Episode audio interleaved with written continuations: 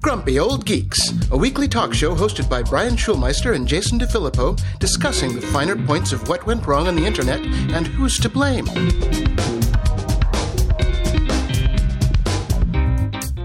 Welcome to Grumpy Old Geeks. I'm Jason DeFilippo. And I'm Brian Schulmeister. Big thank you to everybody that came out for our last uh, GOG drink up number three, or the beer up, or whatever you want to call it up. We did an up. We did. I, I heard you hung out longer as per usual. Not much, not Okay. much at all, because uh, dogs dogs have to pee, and Right. Jason had to pee. so it's the problem with the old drink up is you're drinking a lot. So it was much fun, much fun. So we're gonna do the next one on August first. Yes, and we'll do it uh, earlier in time frame um, because uh, some East Coast people don't want to stay up that late, and um, hopefully we can do it early enough to accommodate some uh, some European folk and some UK folk uh, who will stay up late regardless, but uh, not as late as need be. Yes, definitely, definitely. So I was bouncing around and I was trying to buy something off of the site or go go get a price. It's for these new uh, like Belkin, um, uh, was it Wi-Fi plugs? You know that are HomeKit enabled, and they were the new ones. And I click on the link, and I get this message that I thought was very strange. The link you clicked on requires cookies to be enabled in your browser. We apologize for any inconvenience. Well, the inconvenience, my friend, isn't mine. You just lost a sale. So. Yes, who does not have who has cookies unenabled at this point? Exactly. And this was a it was one of those third party tracking sites because I clicked on the link from 9 to 5 Mac and there were seven layers of redirect. and and this was obviously the last one in the chain. There might have been 10 more behind it, but it wouldn't let me through. You now you would think that it, you would fail forward, you know? Okay, sorry, we don't we can't do cookies for you. Okay, fine. Um, let's not hold up the entire system because somebody can't get their cookies in order, you know? That seems like really poor poor design to me. Yeah, well, shocking. Poor design on the internet these days, Jason. I know, I know. That's why it's in follow up. Yes. In the news,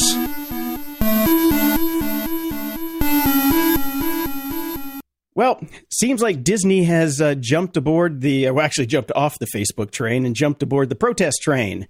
Okay. They are slashing their ad budget, as uh, was reported by the Wall Street Journal. We don't know what slashing actually means or if they're going to cut it back altogether, but it seems like they're going to be pulling back almost everything from a lot of their different uh, divisions.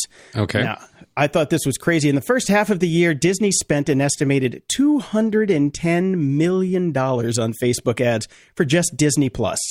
Well, Wow. it, it had just launched. Um, I would argue that uh, they do not need to advertise for Disney Plus. It does it does what it needs to do. Um, everybody knows about it, and if you're a parent, you are already paying for it.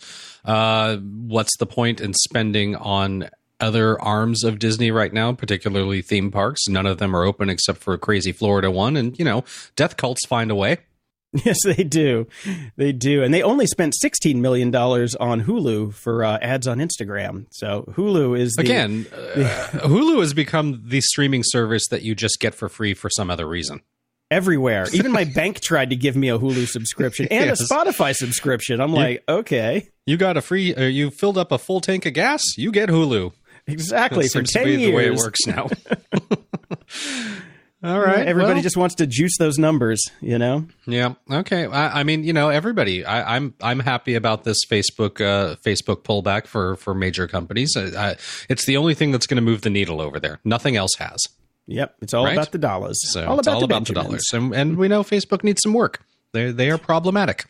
Really? Just a little. Mm-hmm. Just a little. little.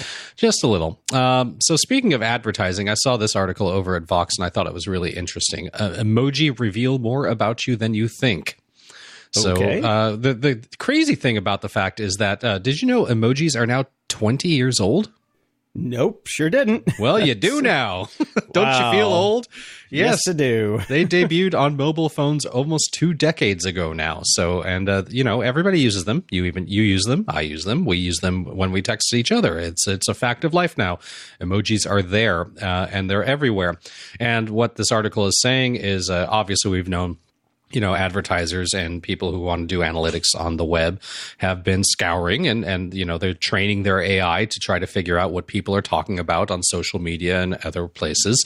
And uh, they are now building in emoji sniffers basically into their AI because it provides context and sentiment to what people are posting. I would argue in particular it helps uh, the AI sniff out what we call irony yes, it does. Otherwise, because you know we've always thought about this, is like half the things that I post are completely tongue in cheek and the exact opposite of what I mean. And how does an AI interpret that? It doesn't. It just takes it at face value because that's what these things do. And uh, so obviously they've they've put on this next layer of being able to discern what people are actually talking about by understanding and in- incorporating the emojis into their analytics.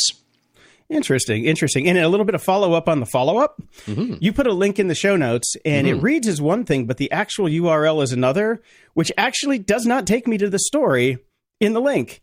So way to go, Vox. They they have issues as well. It just takes me to the homepage. It's not huh. me to the story. Interesting. I just uh, yes. uh, clicked on that as well. Hmm. Yes. The uh, this goes to a site called Inkam, I N K A M, and uh, yeah, they completely screwed the pooch on this one too. So these link redirection services are probably causing you more trouble than you think. Brands. Yes, knock it off. knock it off. Uh, Let's fix that. got a bit of news about a social network that you and I don't use that we've been making fun of for years and years and years, but is somehow still managing to hang in there. Good old Snapchat.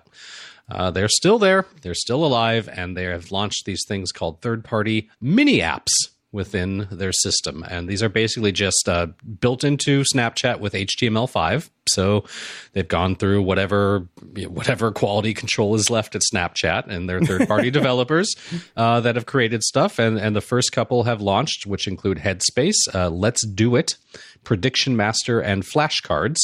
Uh, they have also promised mini versions of Saturn, which is used to compare class schedules, Tembo, which is a study prep thing, and Atom to buy movie tickets and watch trailers with a group, and Coachella. Those last two, not useful anytime in the near future. yeah. Well, watching trailers with a group is about it. So, yeah. Okay. Uh, so, yeah, I guess uh, they're trying to just build all these different things uh, within their infrastructure and their ecosystem so you don't leave Snap. I don't know how many people are still actually on Snap, but there you go it's a platform. It's a platform, and yep. you know, I remember how well Facebook apps did for a little while until Facebook, uh, yeah, had some trouble with those. So, I imagine Snap probably didn't learn anything from the history of Facebook and uh, Cambridge Analytica. So, no. your mileage may vary on what's getting sent to any of these mini app providers. So, yeah, particularly since yeah. it's just an HTML5 build, so you can pretty pretty much sneak anything in there if you want to. Yep. Yep. So, so. yeah, good on you. yeah. and uh, I got another article over here from Vox, and while you were talking, I just checked the link. This one does work. Okay. For good. whatever reason. So we're batting 50 50 with the Vox links right now. Uh, I was reading this one. What comes after Zoom fatigue? Uh, as the author states here, it's been well over 100 days into the COVID 19 crisis, and I have to make a confession. I hate doing anything over video chat. I hated it at the start. I hate it in new ways now. You've probably heard of Zoom fatigue. I've transcended Zoom fatigue. at this stage in the pandemic, I'm experiencing something more advanced, like that moment on a long run when you fought through fatigue, tapped into your body's stores of endorphins, and also lost a toenail and your nipples have fallen off. yes, and you're chaffed and bleeding in your crotch. So, yes. yeah, I think that's about how all of us feel. However, this is not going away anytime soon, and uh, this is a pretty long form article, but it's, it's, definitely interesting. So he's he's wondering what the future is going to be like of talking through screens. Uh, he talked to people over at Apple, Facebook, Google, Microsoft, and Zoom about their post pandemic plans for video chat. Shockingly, they're all optimistic about it and think it's going to be around for a long time. And you know what? They're right. Yep. But much to his surprise, he says the companies were pretty quick to acknowledge the shortcomings of video chat. However, I read through this whole article and nobody seems to have any solutions to those shortcomings. Um, yeah. It's just basically get used to it. Um, and he says what comes after Zoom fatigue is what he calls Zoom acquiescence. It's an inevitability. and uh, that's true. And I have to say, there are some positives that he points out on. He's talking about healthcare in particular. Um, I really liked having my initial doctor's visits over a chat instead of having to go into the office and waiting 45 minutes or, or an hour or however long it takes whenever you're actually in an office. I, I found, you know, it was basically a five minute wait time to do a Zoom call with my doctor, and it went great. So there are positives that I think we're going to retain from this, even if we ever get back to anything we used to consider even slightly normal. How do you turn your head and cough over a Zoom call? Does it have a robot hand? That's very cold. Usually, that, that might come. You know, place place your balls in the hand, please, and cough. cough. No need to turn your head. Nope, nope, not not at all. So yeah, it's it's interesting. It's an interesting article, and you know, he basically ends up with what we kind of always end up with, uh, which is you know, at first, whenever any new technology or new way of doing anything is introduced, everybody hates it or confused by it or, or think it's evil, but uh, eventually, you just get used to it. See, I think something that a lot of people don't take into account now that uh, that adds to the Zoom fatigue mm-hmm. is that as soon as you're on camera, you're performing.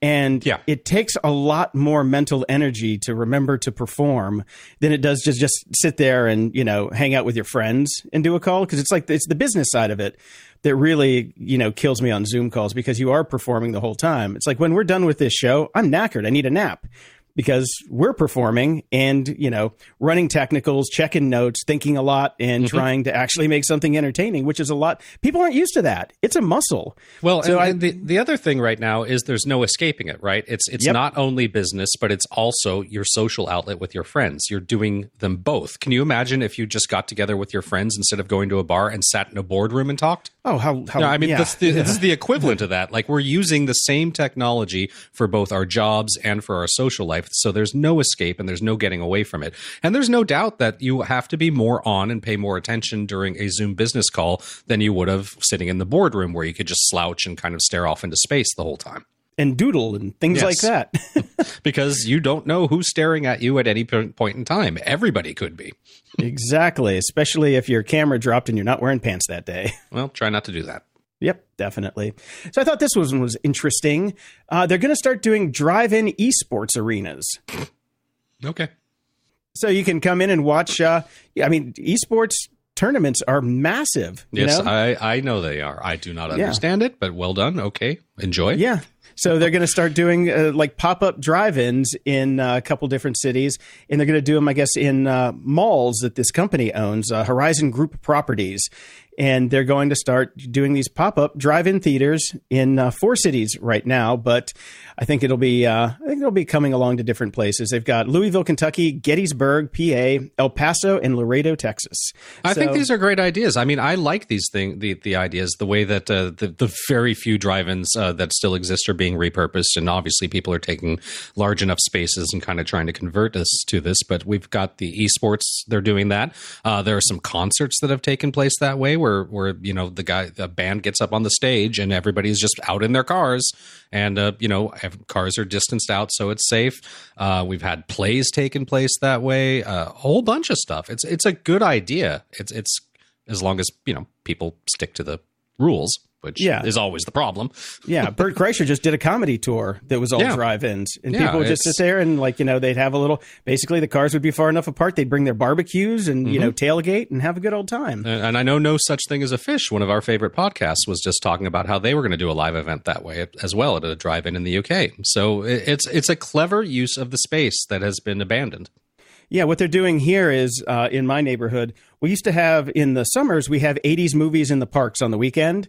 So like you can go and watch the breakfast club at, at, my local park. They've got a big old amphitheater there and they put a screen up and you can just sit in the park and watch you know old 80s movies. So mm-hmm. what they've done is they went to the topanga mall down the street which has a giant parking lot that nobody's really using right now because the malls are closed. So they just set up in the in the parking lot of the mall and use the space there and just build up a pop-up drive-in. So you can go watch uh, watch your 80s movies. It's a great I idea. It's pretty cool. So mm-hmm. I can see why this would be good for esports. Now they're saying that some people can play games in the car, which makes no sense to me. I'm like, how's that going to work? But uh, but going to watch watch an event is pretty cool because I mean I God, I forget which one I was looking at, uh, but it was in Philadelphia and they felt like a twenty five thousand person theater or right. a stadium, you know. With with these people. So it's a good way to make money. Still, it's good. Well, not much money. That's the problem. And uh, again, it's it's a couple things involved. It, it's a very thin razor wire of actual money that you're making because again, even even old school drive-ins, most of their money was concessions. Can't do that. Uh, restrooms are an issue, uh, obviously for various reasons as well. Um, and you know, you set up this infrastructure, you create a company that does this. In two years, do you still have a business model? Hmm. We'll no, see. but if it if it gets you through the pandemic, you know, yeah, any, yeah. any port in a storm. True.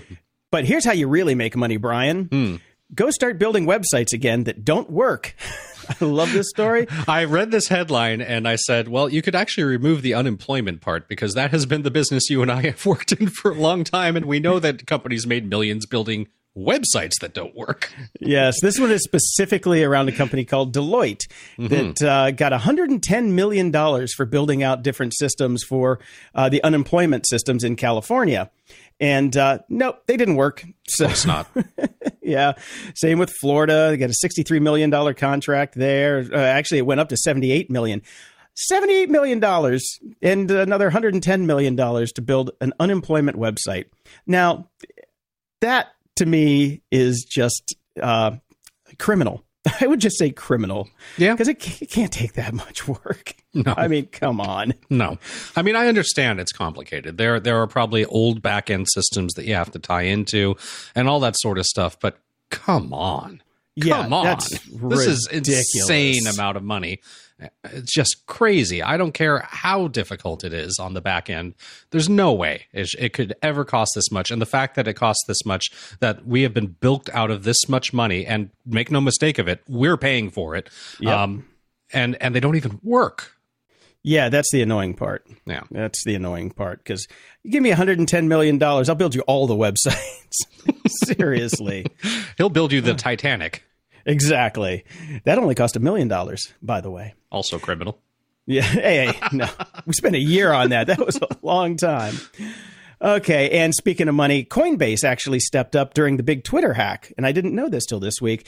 They blocked uh, the wallet that was being used in mm-hmm. the the hack, and uh, they saved their customers approximately two hundred eighty thousand dollars from being transferred to that wallet. Now, I think that's really cool. Yeah. That they did that. What I want to know is who's dumb enough to send them $280,000. Well, they're stupid, Jason. yes, yes, yes. Uh, the guys did uh, get $120,000 through, though. So they're yeah, well, they're all going to end up Coinbase. in jail. They're definitely going to get caught. I, the one thing that I really love about this is because uh, all we've heard, all we have heard about the blockchain and cryptocurrency and all of that, untraceable, completely unidentifiable, et cetera, et cetera, open system where anything goes and woohoo, wild, wild west. Not so much. Not at all, especially yeah. when they use Coinbase's own software to do the tracking and tracing. Yes. Yes, we'll sell you the Bitcoin and we'll sell the feds the the technology to come get you when you do nefarious shit with it. So exactly, it's, a, it's the circle of life. It is the circle of life. Now, this one I really, really loved. Uber drivers are suing Uber to better understand how they're managed by algorithms. Right. Now, the the cool thing about this is they're saying that Uber not giving them information on how their algorithm works and how mm-hmm. they're being, you know, schlepped around the city is actually violating the uh, GDPR in Europe. Clever. So that's the clever loophole. That's why I like this one. So mm-hmm. we'll see how this one plays out. But uh, I don't think Uber's ever going to give up the ghost on how their algorithm works. Well, you know, we also assume that we may not even know because what we've learned a lot about different algorithms is this total black box, right? Even the companies don't understand exactly how their secret sauce is working. Yeah, yeah. data goes in, data comes out. What happens in the middle? Eh, eh. It's a mystery. Yeah. It's a mystery. but I seriously doubt Uber's is that involved. I mean, it's it should be yeah. a relatively simple system. So yeah, I, am happy about this. I, I think I think it'd be great to discover how this works out. Yeah, and how people are getting bilked out of their money, and how they can actually make it more fair.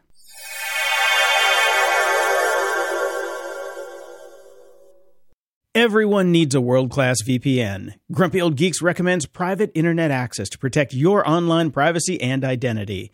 Private Internet Access never keeps any records of their users' online activities, so you can be assured that you have complete privacy and nobody knows what you're doing online. No matter your technical skills, Private Internet Access is one of the easiest VPN apps out there. All it takes to connect is just one click or tap, and your data will be encrypted instantly. With just one private internet access VPN subscription, you can connect up to 10 devices at the same time. Go to gog.show slash VPN and sign up today. For a limited time only, you can get our favorite VPN for just $2.69 a month when you sign up for two years. gog.show slash VPN. That's gog.show slash VPN. Man, that sunset is gorgeous. Grill, patio, sunset. Hard to get better than that. Unless you're browsing Carvana's inventory while you soak it all in. Oh, burger time. So sit back, get comfortable. Carvana's got thousands of cars under $20,000 just waiting for you. I could stay here forever. Carvana, where car buying meets comfort, meets convenience. Download the app or visit Carvana.com today.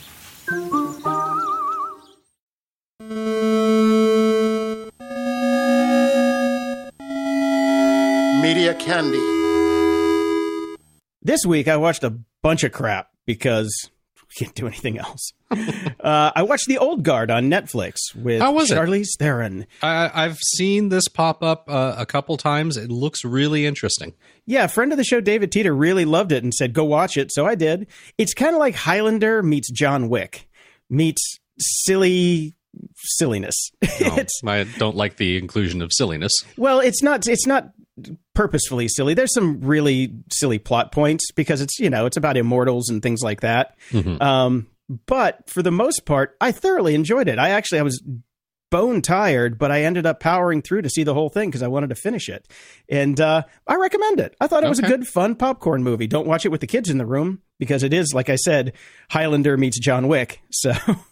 you you can take that with uh, what you what you know about the two of them. All right. And I am so glad John Oliver is finally back. I missed him.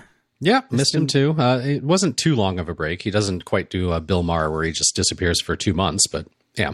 Yeah, it was it was close. It felt like it was like, but uh, I just hate when he goes on break at the end of the year because that's the time when we need him the most. Yeah, yeah.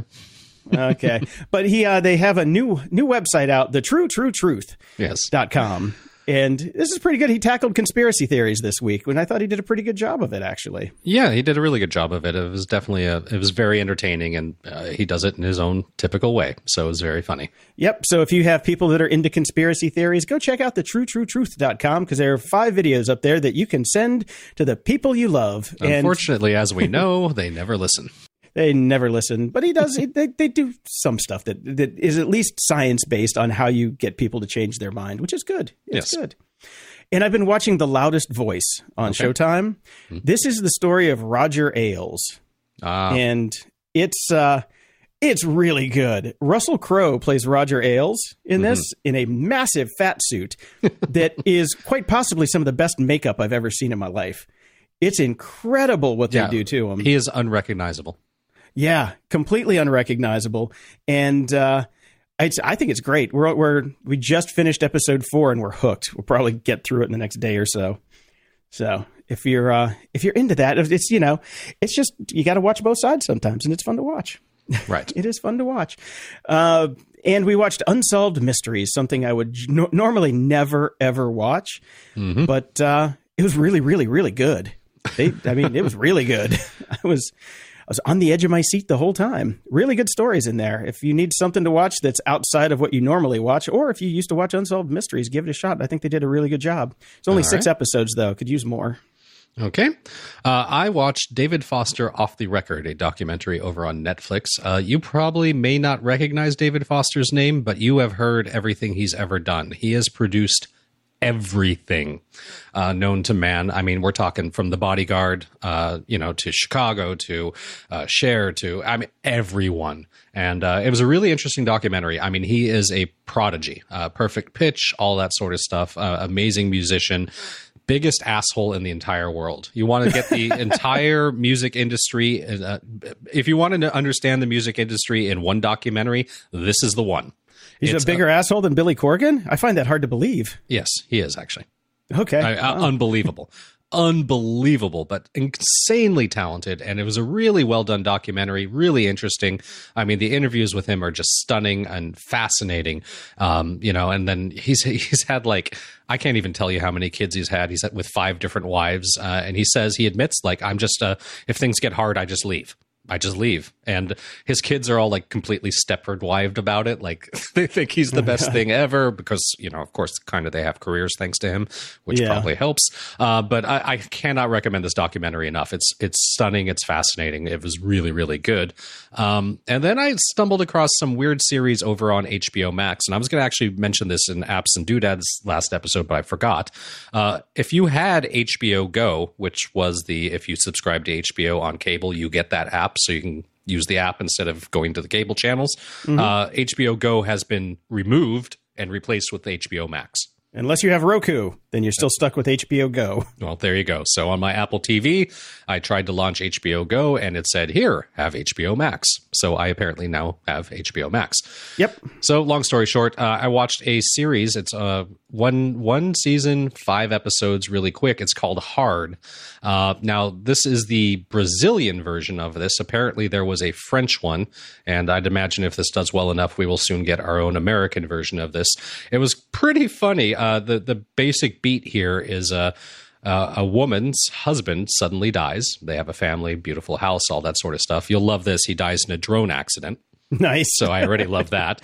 Uh, she has spent her whole life thinking he was running a tech development company, like a website company.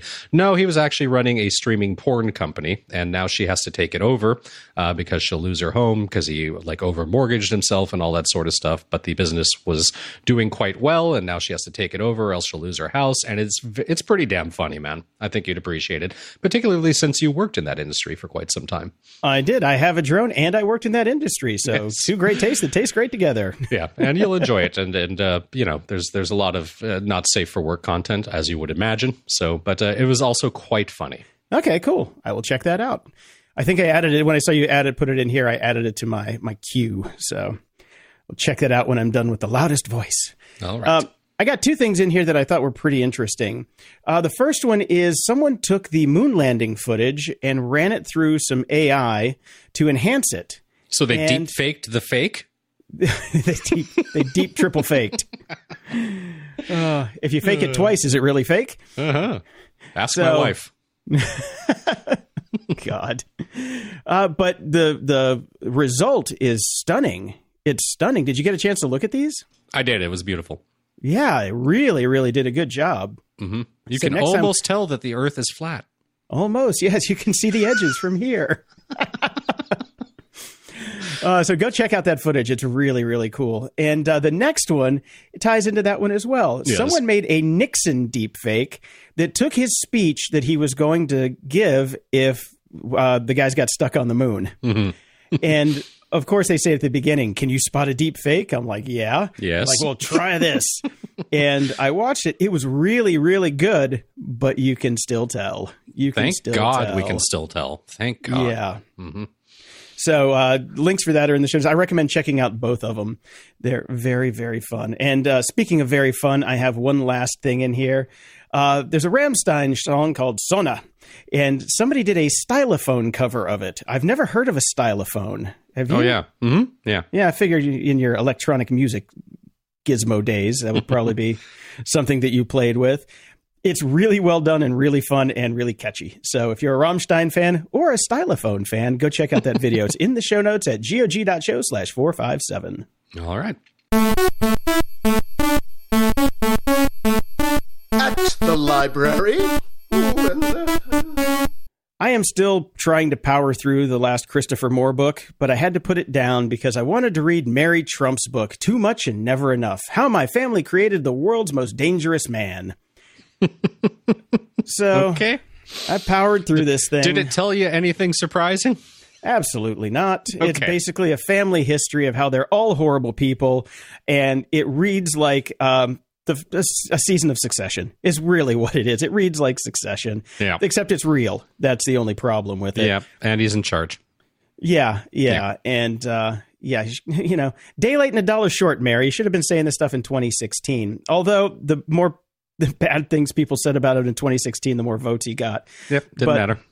Yeah, I mean, the big problem with this book is that she got screwed by the family out of a lot of money. So this is kind of just a, you know, kind of a revenge piece for the Sour most grapes. part. Yeah. Yeah. pretty much. So it's like, okay, yeah, your dad got screwed, which means you got screwed. And when you're dealing with people with power and money, guess what? You're going to get screwed. So that's pretty much the long and the short of it. Yeah, and she had some choice things to say about the carrot, but uh, nothing we didn't already know or even say ourselves on this show. So Yep, there you go. I would say skip it, honestly. I, I well, I mean, when I when we we had kicked around a couple emails with some other people about it, and I was like, I already know that they're a horrible family. I don't need to read a book about it to confirm my bias. save, save your 10 bucks and, and move on. Yes. Oh, good times. Uh, I am still working through a nonfiction book, which is taking very, it's going very slow, but it's very interesting. So I'm looking forward to talking about it when I finish it. And I'm also kind of dipping back and forth between the third Expanse book because I've decided to return to my dystopian fiction. And I saw something that confirmed my feelings about that over at Slate, which I thought was interesting. So I put this link in the show notes. Why we need dystopian fiction now more than ever. Yes, now more than ever, Jason. Yes. Uh, I just like the beginning. you just don't you just don't look outside? I mean, Well, I that's guess kinda- that's just nonfiction. That's kind of what the author is saying. So I, I really like the interesting or the the uh, intro bit here. It hits you every so often when you tug on a face mask to go pick up food for your family. When you witness the powerful suffer casual violence by a man with a sneer. When you see riot police surround the Lincoln Memorial and protesters snatched off the street by masked soldiers in unmarked cars. And when you realize it is all being watched by an unblinking eye of AI surveillance. At times, it feels like we are living in a real world version of dystopia.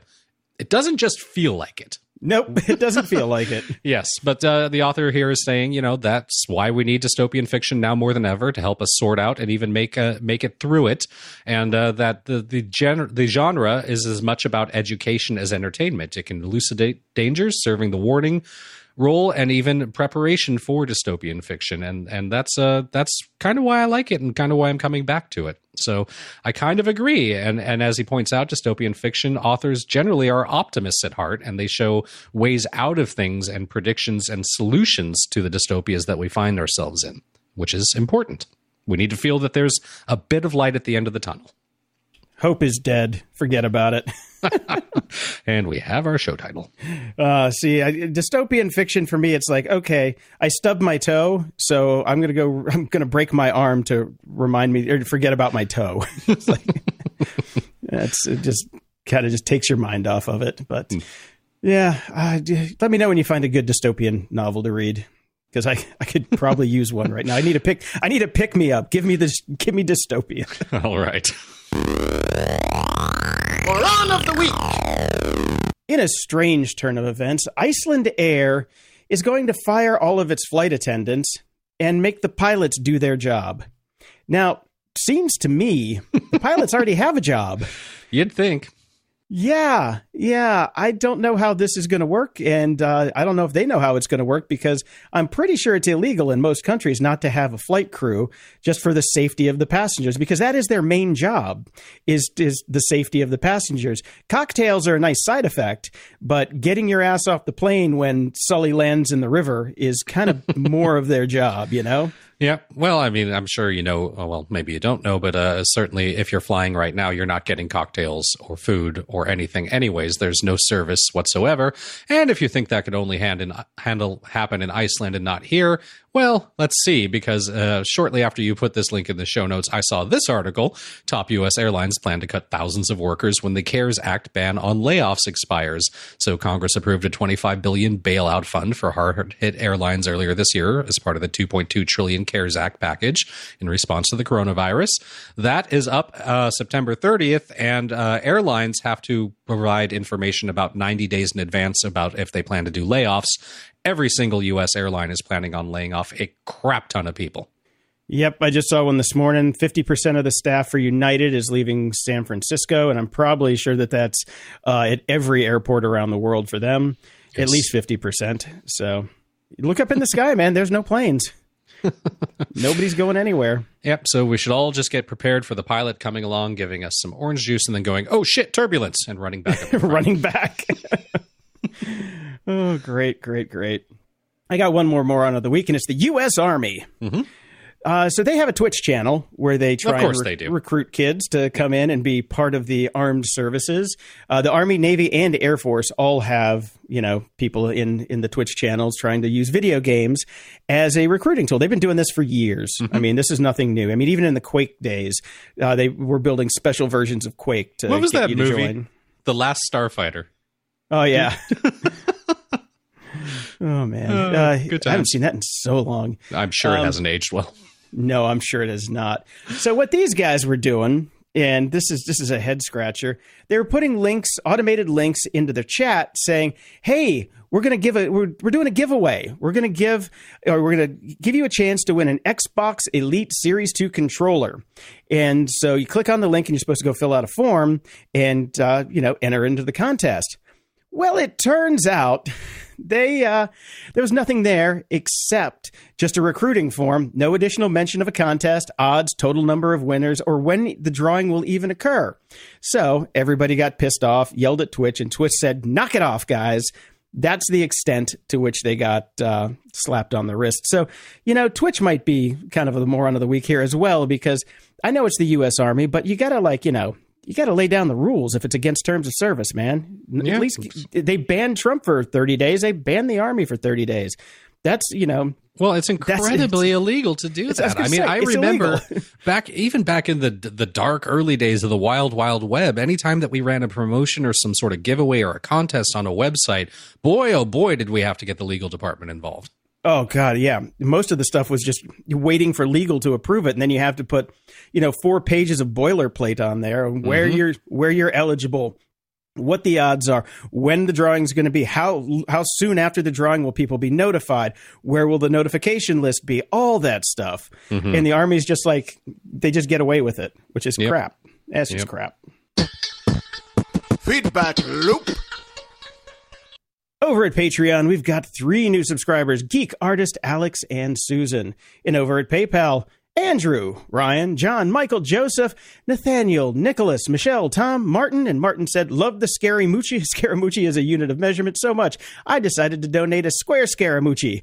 Great show as always. Grump on, guys. Well, thank you, Martin. Thank you. And. Melanie, and Melanie as well. And Melanie, Melanie says, been freeloading for too long. Love the show and keep it up. Stay safe. And also Keith. Keith says enjoying the show. Stay safe and stay grumpy. And Ben. Ben says great show. I look forward to the episodes. Thanks for taking time out of your Saturday evening for the Zoom meetup. Well, thank you all very, very much. We really appreciate it. We do. Over at Twitter, Ariel writes in some good news for a change. Hello, Grumps. I'm hoping I can cheer you up with the following bit of news, which were big in the local Israeli media and for some reason had almost no mentioning elsewhere. Hebrew U, drug could turn COVID 19 into common cold. Uh, there's been some promising news coming out of the UK as well, but I'll believe it when I see it. And one of the reasons it's probably not being mentioned anywhere else is because even in the headline, could turn. We'll wait until it can.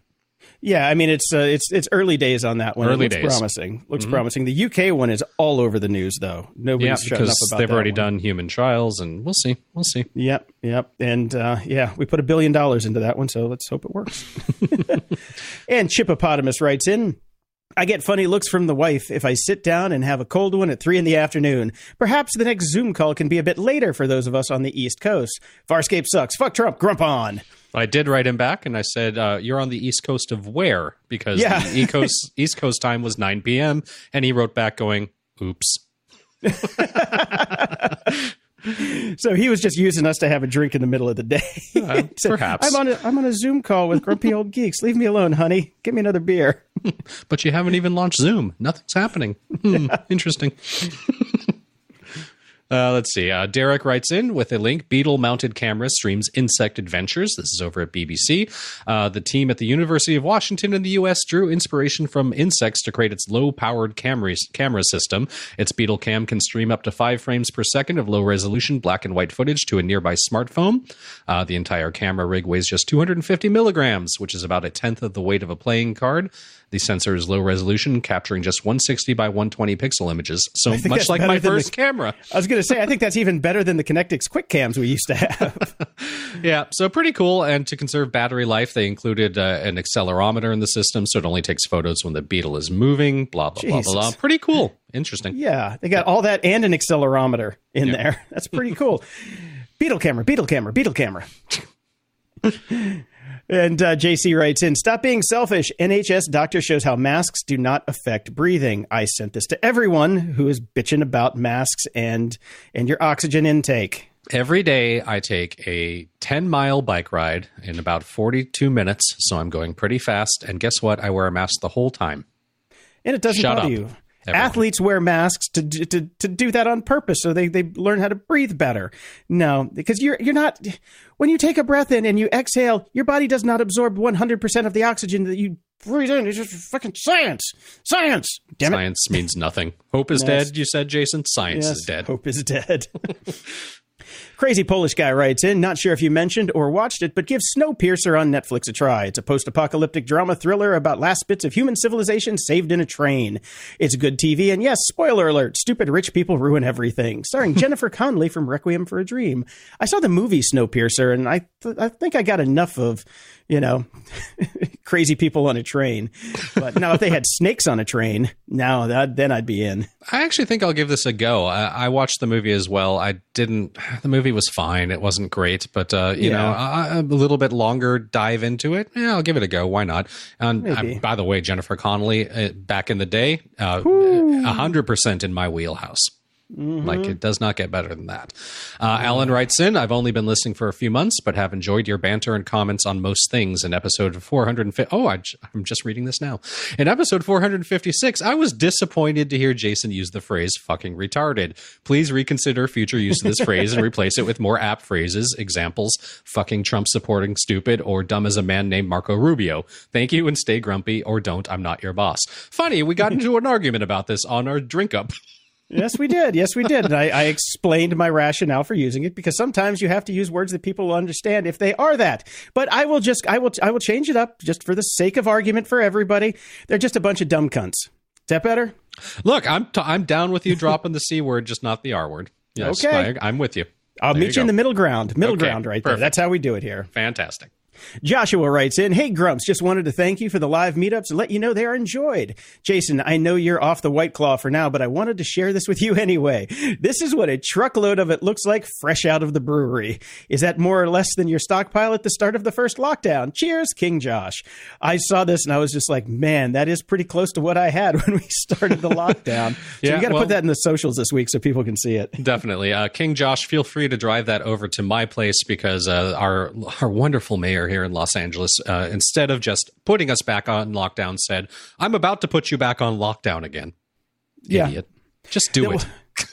I know. It's like, well, that's the other thing that really pissed us off yesterday because, you know, on Sunday he goes on CNN and tells everybody, oh, LA is right on the cusp of, you know, going back into stay at home orders. Then we get the news that, oh, numbers are way up again. And then he doesn't do anything, no press I know. conference to at least say what he's thinking. So we're just left here with our thumb up our ass going, what are you going to do, dude? Come on, get it going. I swear to God, the only silver lining all of this is Gavin Newsom and uh, whatever the hell our stupid LA mayor's name is. Uh, he Garcetti. changed Garcetti, whatever.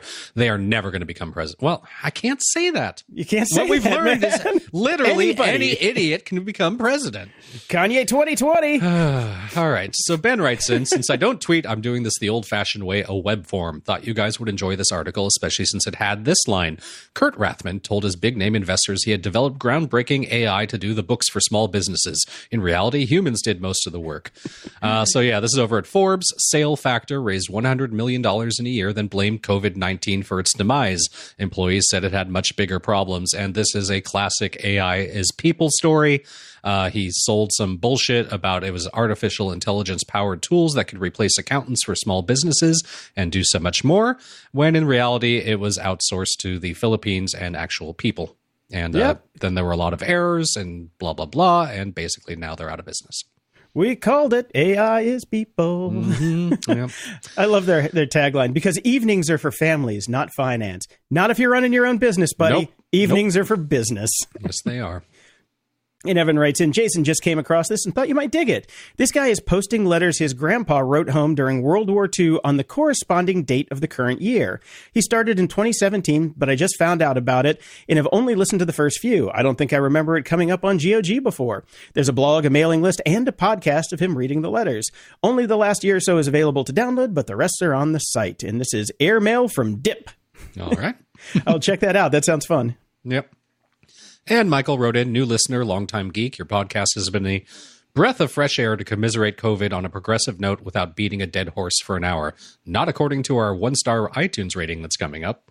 Yes. Uh, note on Google Nest I'm a dad of an energetic five year old boy on the spectrum. We have the home app with Nest. My five year old speaks more complete sentences to Google when asking for a video than he does to mom or dad. I think this technology is unique, it can reinforce simple sentence structures for kids on the spectrum.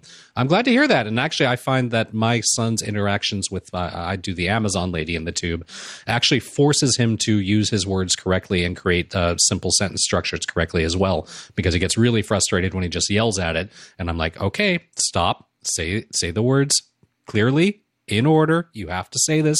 So it is very useful for that especially since we don't currently have teachers reinforcing that sort of stuff. No, that's a fantastic side effect of Mm-hmm. uh, of our uh, dystopian, you know, Big Brother technology. yes And Peter writes in deleted equals visibility set to zero and zero logs equals BS. And this is an article, this has been making the round. Zero logs VPN company exposes millions of user logs. yes Fortunately, uh, private internet access, which is our our preferred VPN, gog.show slash VPN, uh, do not keep the logs, and that has been proven in court when they went up against the FBI. So Yes. they are definitely zero log. So definitely check them out. They've got some good sales going on right now too. Yep, there is a reason we use them because they are not like this company. This is a Hong Kong based UFO VPN, which claims a zero log policy, maintained a database without any password, exposing over 20 million user logs per day, which consisted of over 894 gigabytes of data, including passwords, IP addresses, geographical location, timestamps, session tokens, device information, and the OS used. Uh, this is obviously very bad because Hong Kong is having some issues right now, and there are a lot of people who want to make sure that their stuff isn't being tracked. Yeah. How much you want to bet those VPNs are run by the state? Well, And it gets worse. Yeah. yeah, because we do have some follow up here. Darren uh, wrote in How do you know when your VPN provider is actually logging your traffic? When they say they're not logging your traffic, stay grumpy and a little outraged. Again, see everything Jason just said about why we use the VPN we do. Uh, so this is seven no log VPN providers accused of leaking, you guessed it, 1.2 terabytes of user logs onto the internet. Uh, so this seems to be a a basically a, a white label VPN service that UFO VPN used as well. So it wasn't just UFO VPN that got hit. It was uh, one called Fast VPN, Free VPN, Super VPN, Flash VPN, Secure VPN, and Rabbit VPN, which they all are based on the same system apparently. And that system was, of course, bad. Yep, definitely. And I the funny thing is, I thought you could not use a VPN in Hong Kong right now because you're not supposed to be. Yeah, the whole rules in China, they said no more VPNs for you guys. Mm-hmm. So that's what makes me think that this might be run by the state is all I'm Right. saying. Paul writes in, G'day guys from Sydney, Australia. Australia. I had to figure that one out on the Zoom call because he's like, somebody's like, greetings from Straya. I'm Straya. Where's Straya? Oh, Straya. Got Yeah. it now. I've been listening to you guys for about six months now, and you've become one of my preferred podcasts. Excellent. I'm 34 and work in cyber. In a few episodes, I've heard you complaining about the lack of sport to watch. I'd like to open your eyes to the National Rugby League in Australia.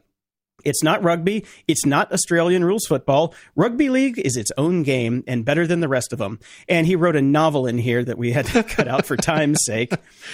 And he says, uh, so check it out. Uh, we'll, we'll give it a go. And he says, P.S. We have idiots over here who, too who don't abide by the distancing rules. The states are locked down, and the sports only have been able to commence because the teams from those states have been relocated. There's also a team from New Zealand in the competition who have had the base, the base had to base themselves in Australia. Yeah, So- sports is all crazy right now. The Toronto Blue Jays are not going to be able to play in Toronto because crossing the border is impossible right now. So they're looking for a place to play in uh, maybe upstate New York. Who the hell knows? Um, sports is crazy. I don't know how they're getting is. away with it. We'll see. But I'm glad it's back. I watched the Dodgers last night, and as weird as it was, it was better than nothing. Uh, let's see. Chris and Sarah write in. Hi, my wife says she's sorry she ran away. Oh, you're the couple that was on the uh, Zoom call. It was Yep. very nice to see you guys. I told her I'm jo- I'm sorry I joined the live call during our date night. Oh, dude, Dude. bad form. Anyway, we're longtime listeners, first time contributors, except for my $1 cash tag. But we have one of those expensive tiny humans that takes all our money, so we can only spare 10 bucks a month for now. Hey, we appreciate it. Thank you. we really appreciate it. This is the only podcast I listen to consistently. Sarah says, Tell them I listen to tons of other ones. okay. And you all got me started on the Cyberwire too. I'd listen to Dave's d- other dozens of podcasts too, but you know that whole having a baby thing. Anyway, medium. Medium. Shocking. Deliveroo! And Jason has dulcet tones. Well, thank you very much. Eddie writes in. Oh, Eddie writes in here. Just wow, Brian, you're unfriending people on Facebook for an opposing view. How tolerant you are. Jason, I was hmm. very pleased to have you jump into my for my defense immediately. Like I, I was getting ready to write back a snarky email, and then yours came in.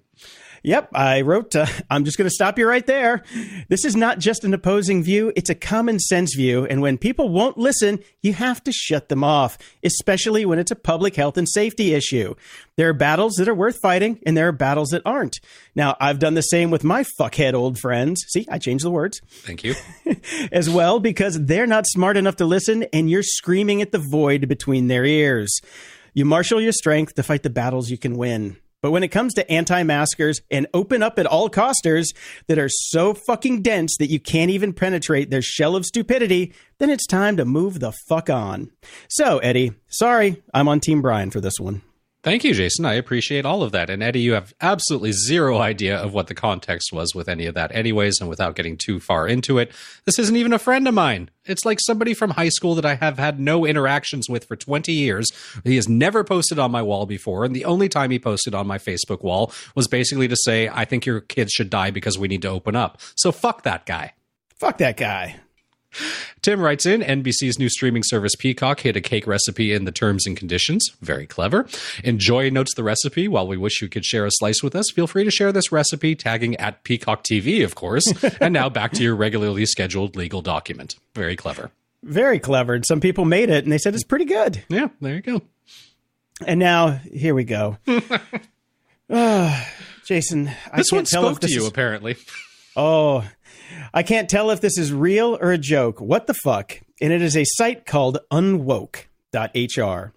Now, I went and checked it out, and I thought at first this was a joke. I thought it was a joke. Mm-hmm. Okay, unwoking. Unwoking. The modern workplace has become a hot spot or a hot pot. yes, a hot pot for unchallenged radical thinking and left wing ideology. Our mission is to advocate, advance society based on a culture of enlightenment, beauty, truth, and freedom through free market initiatives. First up, unwoking work. And they have a message to business owners here. Uh, I don't. I'm not going to read this whole thing because it's very long. But basically, what it turns out to be is a job board for companies who are basically very religious and very racist. So yeah. So their mission is to advance society by rolling things back about 50 years. Yes, so we urge you to calmly sit back, relax, and watch your woke competition implode as they do their hiring based on skin color, ethnicity, origin, gender identity, rather than merit. Watch the quality of their goods, brands, and services suffer as a result.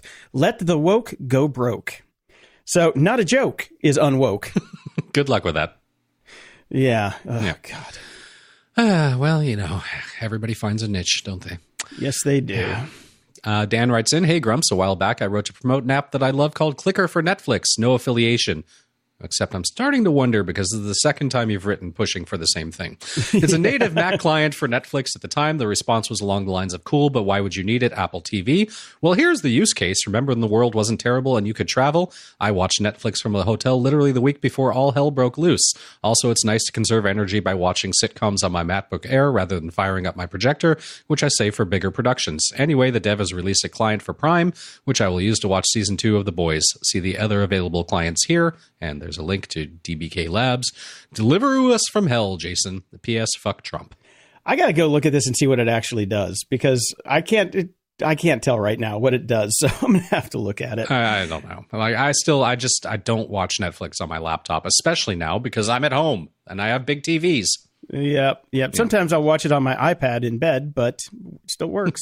uh, I just I, I didn't know season two of The Boys is out or coming soon. I, I'm excited about that. The Boys was awesome, I did enjoy that, and yeah, it's I've seen some of the promos for the new season. Looks good. awesome, awesome. We need more TV. Yep. Aaron writes in Apple charged $29 for their battery replacement program for those phones. Thus, they netted $4 profit for, per phone that got a new battery. That makes no sense. Yep, this is the twenty-five dollar uh, Yeah, the rebate old- that we may get. So yeah, well, I'm shocking. Apple's making money. Yeah, go figure. Uh, they're pretty good at it. They're pretty yeah, good they're, at they're uh, really good at it. So Yeah. there you go.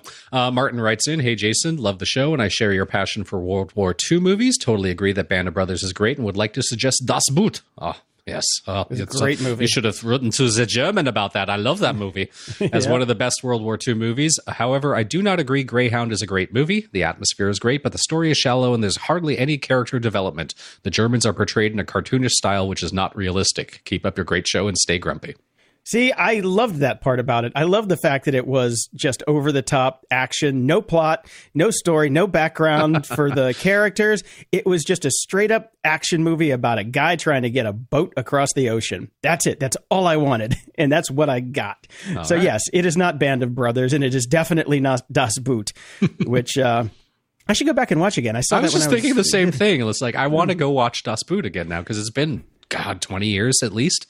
Oh, maybe maybe you and I can do a Does It Have Legs for Das Boot. All right, alles was drinnen. Ausgezeichnet! Great movie. Gabriel writes in episode 2686, time for the COVID hysteria to end. And this is the survival podcast. Hmm. He says, go to minute 2930 is where it starts. And uh, this guy is convincing me it's all stupid. I Then you're that Jason Would, I figured that Jason would probably have heard the heard of the Jack Spirko. Where am I being misled? I haven't had time to listen to this, and I don't know who Jack Spirko is. So I will. I'll, I'll try and get this in uh, this week and figure out what the hell's going on. But It's uh, not all stupid. no, it's not. No, tell that to my dead friends. Yeah. Mm, yep. And John writes in, "This looks like something Jason really needs. Dawn, versatile, tech-filled urban backpack. I Jason doesn't leave the house. I know. I was like, am I going to pack up my backpack to walk the 20 feet to my studio, unpack it, set back up, then when I'm done, put it back in the backpack and go out? Uh, I, it's a cool backpack. If I was 20, man, I would totally be in on this. Although I would have to order it when I was 20 to get it by now because it's a Kickstarter backpack. It'll take another 20 years to get delivered. Yeah. Yeah. Uh, and I will take this because I know you have the rebuttal over at iTunes. We have a one star rating from, and wait for it, one name 474747399293.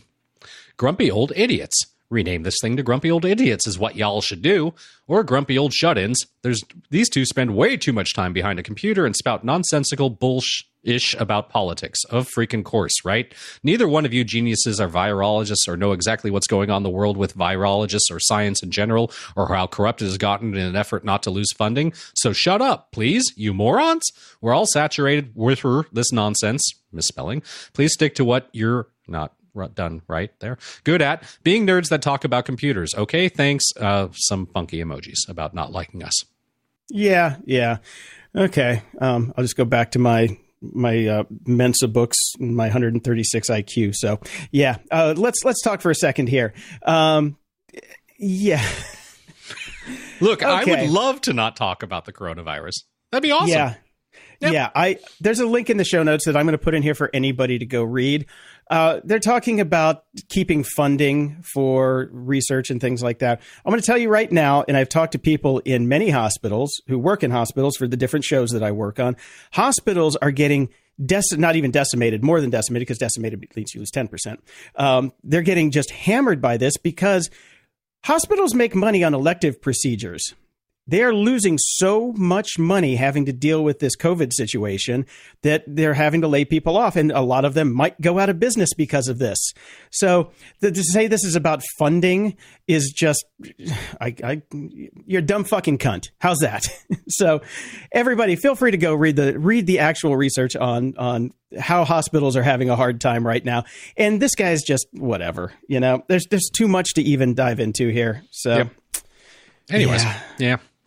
Whatever. I'm done. if- I know. I'm just so over it. If you want your question or comment read on the show, head over to gog.show slash contact and send us your feedback or questions that we can read on the air. And if you're so inclined, please head over to gog.show slash iTunes and toss us a five star and snarky review. And do us a favor. If you think COVID is a hoax, go fuck yourself. Please, please. But while you're going to fuck yourself, make sure you click all those stars in Overcast. Yeah, do that first. yeah, do that first. I got a couple a couple tweets from people who did the whole show this week, and uh, we appreciate it. We're still not beating Rogan though. Damn it. Hasn't he moved over completely yet? No, got a couple months left. Eh, Christ. Closing shout outs. Because it just keeps keeps seeming to come up and it's just never going to end and we all have everybody's a critic and anybody who hears about coronavirus and listens to our show shouldn't be surprised at this point because we've done like four months about this uh, and we try to avoid it as much as possible but it does step into tech quite a bit and life. Uh, i want to give a shout out to all the people who are tired of being quiet and are stepping up to fight the good fight this isn't rocket science wear a fucking mask social distance, stay home as much as you can, and call people out on their bullshit. And hey, start a podcast to do the same, just like Why we not? did. I've got a shout out to Chris Lochhead and his family. He's going through some some terrible drama right now. Oh God, not Uh, again! I'm yeah, sorry, this man. Is, this is not good. This one's not 2020, good. so- brutal for everyone. Yeah, it is. And uh, another public service announcement out there: if you're going to be out there riding a bike, riding a scooter, riding a moped, wear a helmet, please. Um, just please wear a helmet. I just saw in the news this morning a 26 year old uh, C- it's uh, NBC reporter, CBS reporter, uh, died on one of those stupid electric scooters in New York City. She was only 26. She Ugh. fell off and wasn't wearing a helmet. Yep. So if you're out there doing things, wear a helmet, guys. It's just a no brainer. Until next time, I'm Jason DeFillippo. And I'm Brian Schulmeister. Thanks for listening to Grumpy Old Geeks. To support the show and keep us on the air, go to gog.show slash donate. Toss us a few bucks and we'll love you forever. Your support really keeps us going and we really appreciate it. Show notes for this episode are at gog.show slash 457. From there you can find links to old episodes, leave feedback, ask questions, donate to the show, and get links to stuff we like. Stay grumpy, stay safe, do the right thing.